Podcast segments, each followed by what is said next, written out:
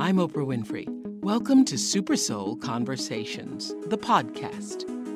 I believe that one of the most valuable gifts you can give yourself is time. Taking time to be more fully present.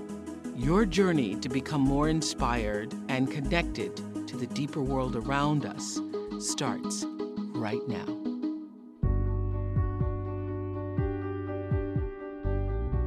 When I first met Caroline Myss, I was a little scared of her because she can read your energy. And so I was, the first time, I was like trying to make sure all my energy's in the right place. She can read you, girl. So the first time Caroline was uh, on the Oprah Show was in the late '90s for her book called Anatomy of the Spirit. Anybody in here remember that? Okay. And I think this was about '97 or '98, and we were just talking, talking, talking because my favorite shows were were exactly what I'm doing now. It took me a while to get to it. So I only wanted to do the shows after a while that we're talking about spiritual things, meaningful things, but you can't like live on ratings with that for a very long time. So I would sneak in shows like that whenever I could. So we were talking about anatomy of the spirit on broadcast television at four o'clock in the afternoon. And I looked out into the audience, and the people were looking at their shoes, they were looking at their wallet, they were looking all around at each other. And I actually stopped Caroline in the middle and I said, Hey, hey, hey, hey, hey, hey, what's going on, everybody? And someone stood up and said, We don't know what you're talking about. I go, Well, you know there's a mind and a body and a spirit, right? And everybody, this is 1997, 98, everybody looked at me like I was speaking Greek. And someone said, No, we don't know what you're talking about, the spirit. Do you mean like, are you talking about Jesus or not, Oprah? Are you talking about Jesus? Are you talking about John the Baptist? What are you talking about? And I said, Well, I'm talking about the fact that we are mind, we're body, we're spirit, that you know you have a spirit, right? So I said, Caroline, you got a lot of splaining to do with the anatomy of the spirit. So we've come a long way since then. We've come all the way to Super Soul sessions at UCLA. and everybody knows what we're talking about. Caroline Myss's session is called The Seven Myths and Seven Truths About Healing. Caroline. Thank you. Thank you. It's a privilege to be here. Thank you so very much. As you know, I'm a medical intuitive, but what you don't know is what I'm going to share intimately this morning, and that's that um, I never wanted to do anything that I do today. Now, no, and I say that because it, that may be an inspiration to you.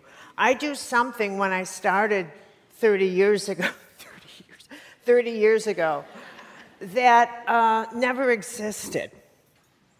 And here's, and here's the wonderment of that um, if you find yourself in that position and that's that when you find yourself in blank water, it is such a blessing. And here's the blessing. When I began as a medical intuitive, it was a skill that I never eh, knew existed. It was so organic to me. And because of that, I had no expectations. It was a blank slate. I sort of grew into it because what I wanted to do, you know, I was about to discover through the years that I had a genius for something I knew nothing about. And I had absolutely no talent for something that I had a passion for, which was writing novels. I still, don't, I still have never written anything because I have absolutely no talent. I think I was built upside down.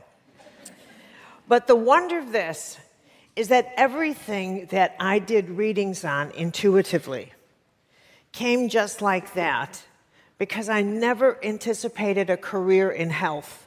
I never anticipated a career with people because I'm essentially an isolate.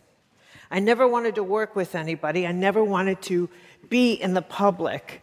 And so I ended up doing everything that was a never and nothing that was I want. How wonderful is that? Okay. The second thing is that it positioned me to have an objective eye because I never had this sense of thinking this is the way the universe was because this is what I wanted to be.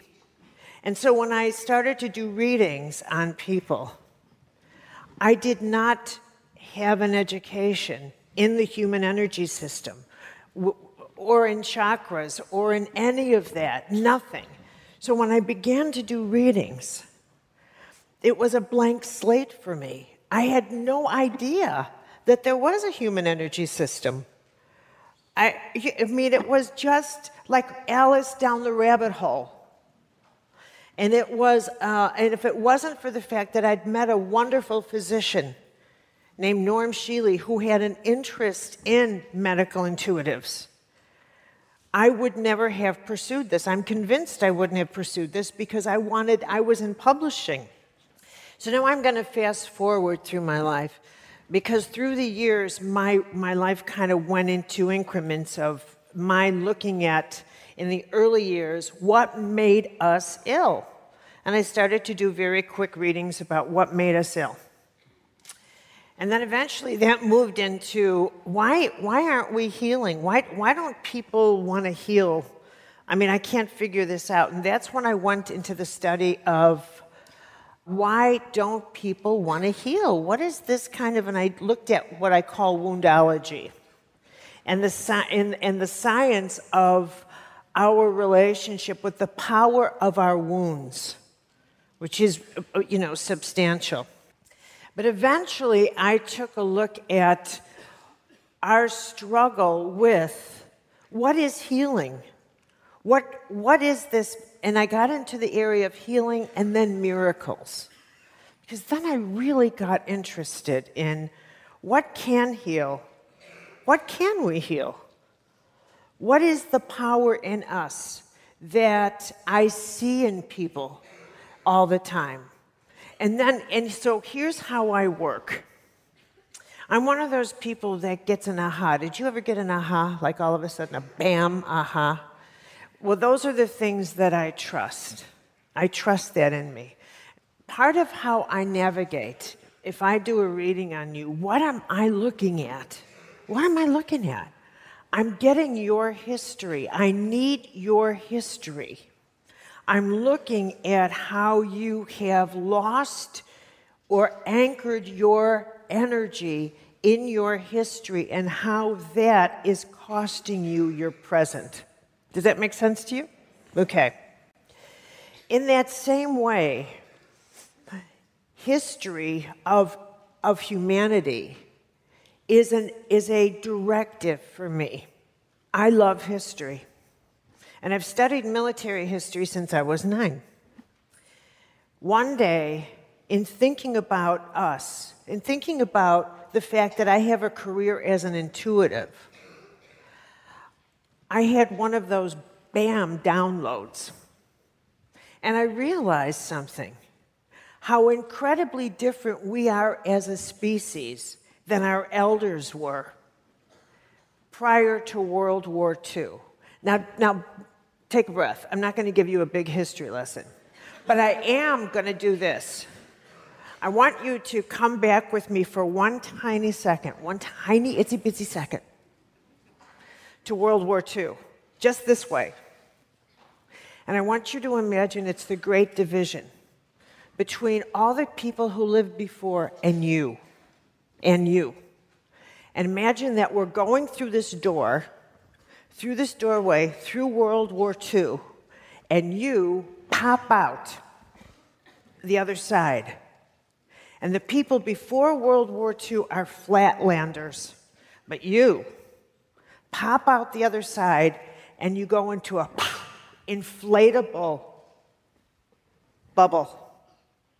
You are an inflatable being. You are a hologram, and they're flatlanders.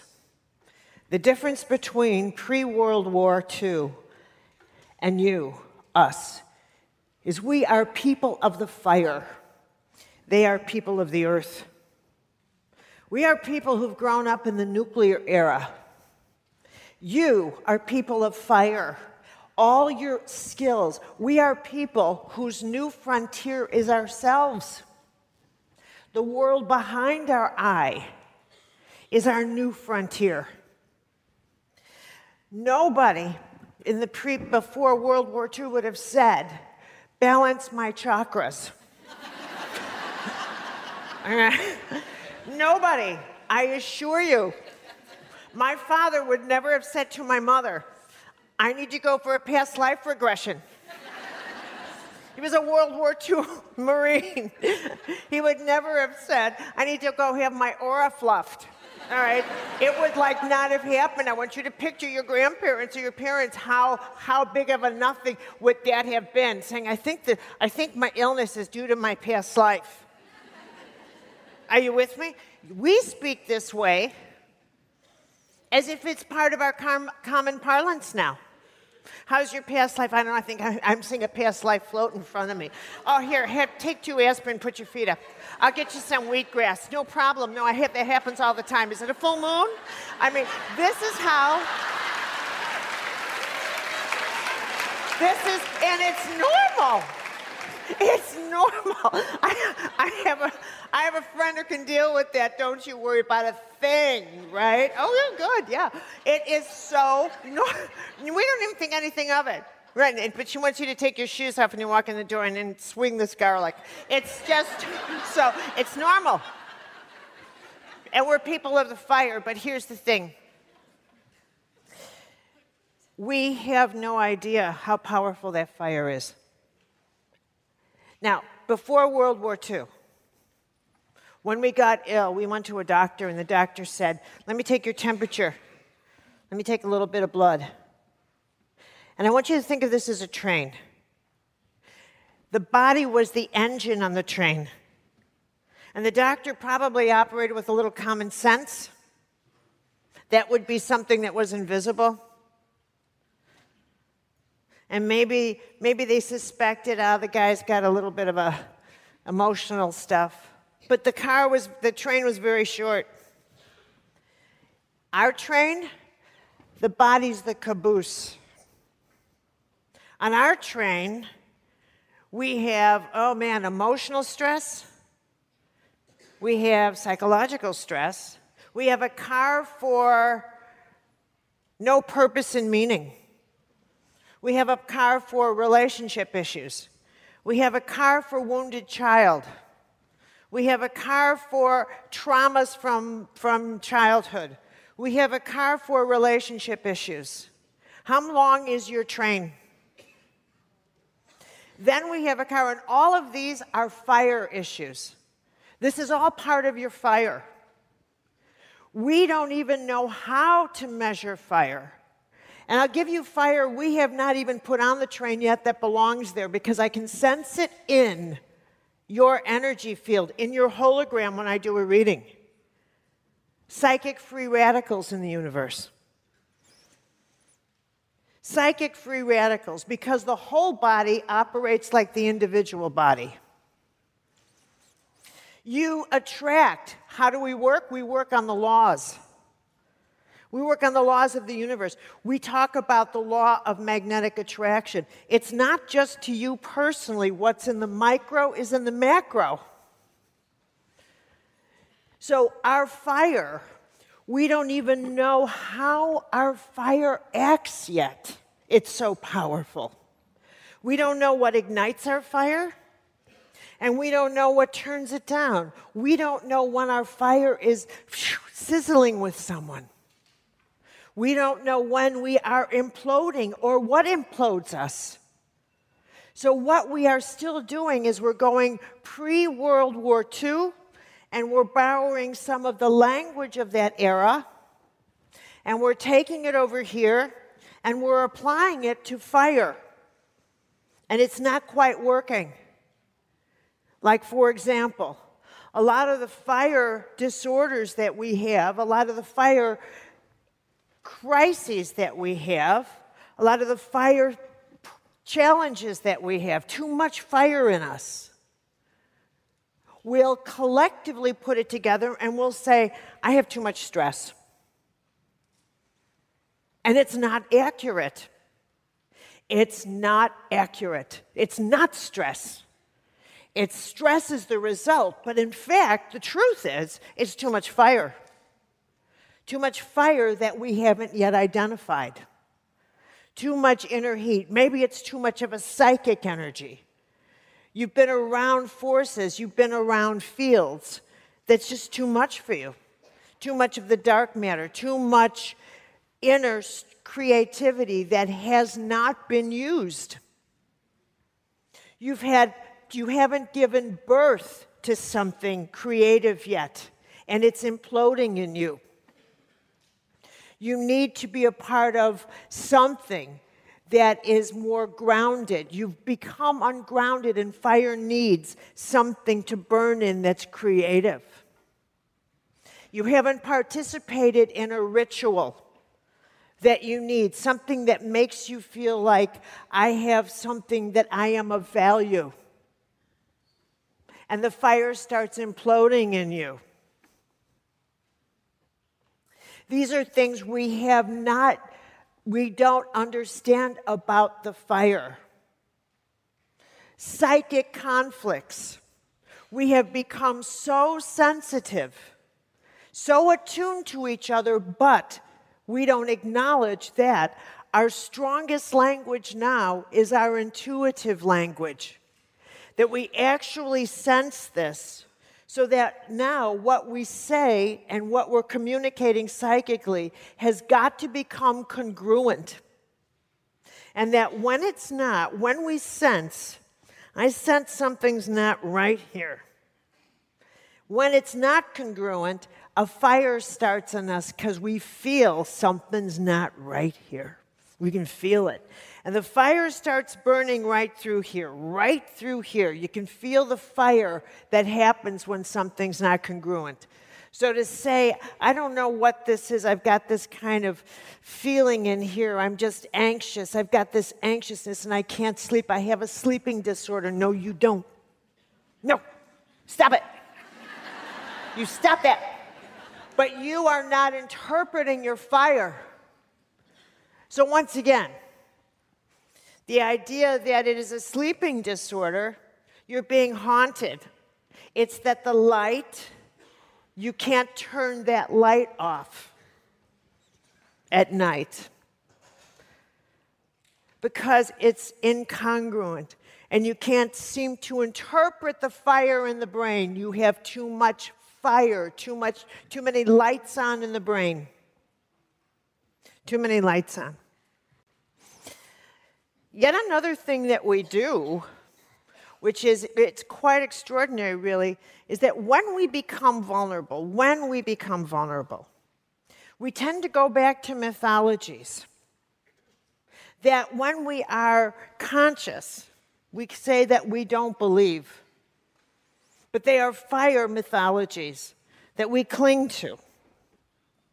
For example, we feel like when something hits us in an illness, we will have a fire thought like, I can't believe this is happening to me. How could this happen to me? How could I become ill? As if we're exceptions to the rule. How many of you have ever felt like you're the exception to it? Okay. As if we're the exceptions, like I do everything right and something, something wrong is happening to me. And what I have to say to you is there's no such thing as an exception. Don't say that, Carol. Get her off the stage. Well, I have to say, there's no such thing. And one of the most painful things that you can tell yourself is that you are the exception to a rule. That you are the exception to what happens to all living creatures. That somehow or other you are living outside the laws of life. That, the, that what breaks down everybody else's body can't touch yours. That somehow other people will age, but not you. That somehow, when, you know, and someone will say to me, I can't believe this is happening to me. And I'll say, Well, who did you think they would? Who do you think? Well, that person. Okay? Or that somehow, if you're a positive person, negative things shouldn't happen to you. Now, you just stop that. I want to put you in your bubble and say, Well, what, what positive things do you think are protecting you? Is it your psychic positive, your emotional? How about all your past lives? How about your future lives? If I got you in your bubble, you would start screaming, Stop it. You can't possibly know yourself that well. And number two, uh, number seven, whatever myth I'm on. Who's keeping count for me? It's your job.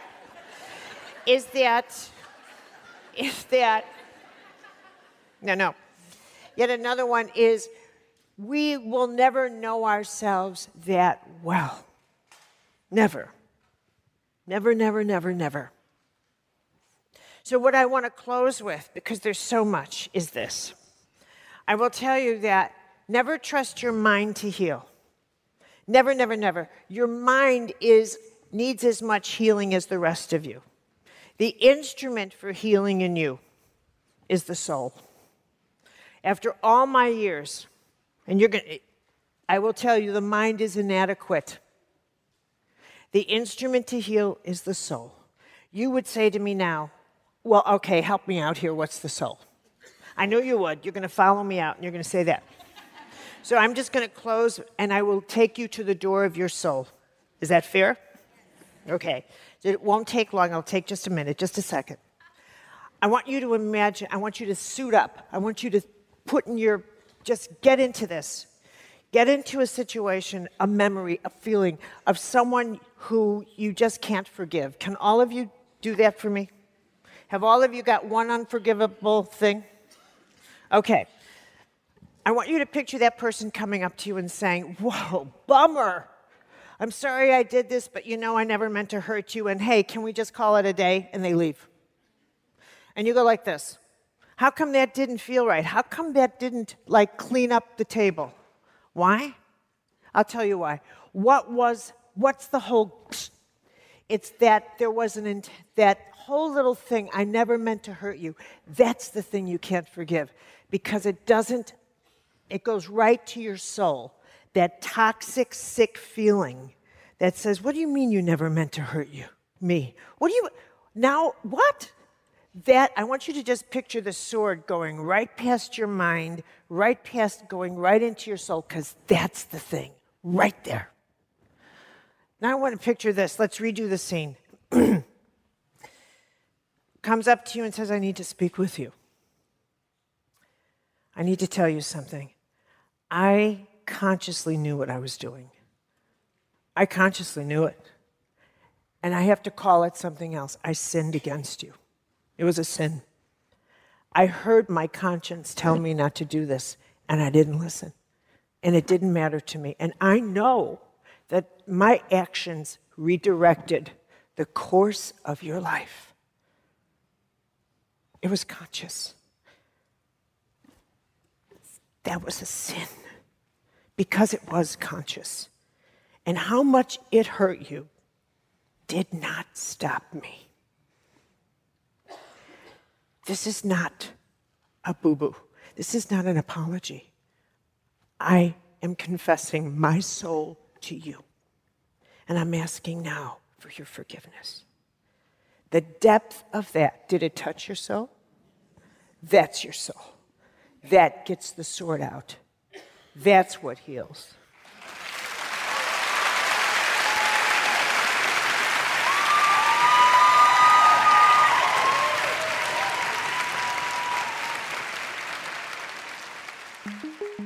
I'm Oprah Winfrey, and you've been listening to Super Soul Conversations, the podcast. You can follow Super Soul on Instagram, Twitter, and Facebook. If you haven't yet, go to Apple Podcasts and subscribe, rate, and review this podcast. Join me next week for another Super Soul conversation. Thank you for listening.